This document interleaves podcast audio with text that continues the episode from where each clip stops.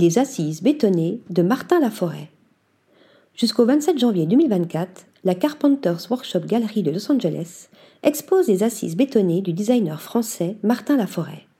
Intrigué, Acumen a souhaité en savoir plus sur l'univers du designer, mais aussi et surtout ce qui se cache derrière la conception de ces sculptures tantôt fonctionnelles, tantôt insolites. Du haut de ses 31 ans, Martin Laforêt a toutes les cartes en main pour devenir un grand designer. Diplômé de la Design Academy Eindhoven en 2015, le jeune homme a su développer un réel amour pour le savoir-faire artisanal au fur et à mesure de sa pratique. La preuve avec la chaise à palabre, pièce de mobilier en bois sculpté originaire d'Afrique, qu'il a su revisiter d'une main de maître. Mon travail est une tentative de faire ressortir la personnalité spécifique des matériaux et de produire des formes originales. Je recherche une expression personnelle, souvent inspirée par mon intérêt actuel pour les formes et les combinaisons de matériaux. J'aime les objets rattachés au domaine de la sculpture, de l'industrie et de l'architecture, affirme le designer. Une expérimentation de la matière. Car s'il y a bien un matériau que Martin affectionne tout particulièrement, c'est le béton.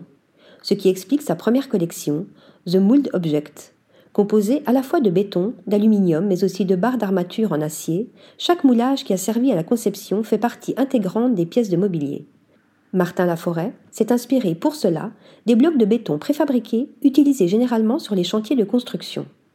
Dans son travail, le designer fait montre d'un attrait particulier pour les formes, certes, mais aussi pour les couleurs, comme le prouve l'assise V1 LC7 Pink, où Martin a su donner au béton un aspect moins abrupt.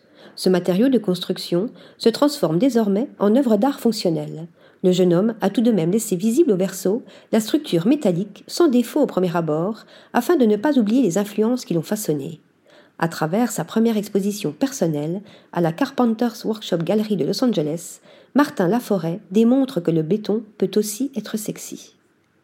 Article rédigé par Marine Mimouni.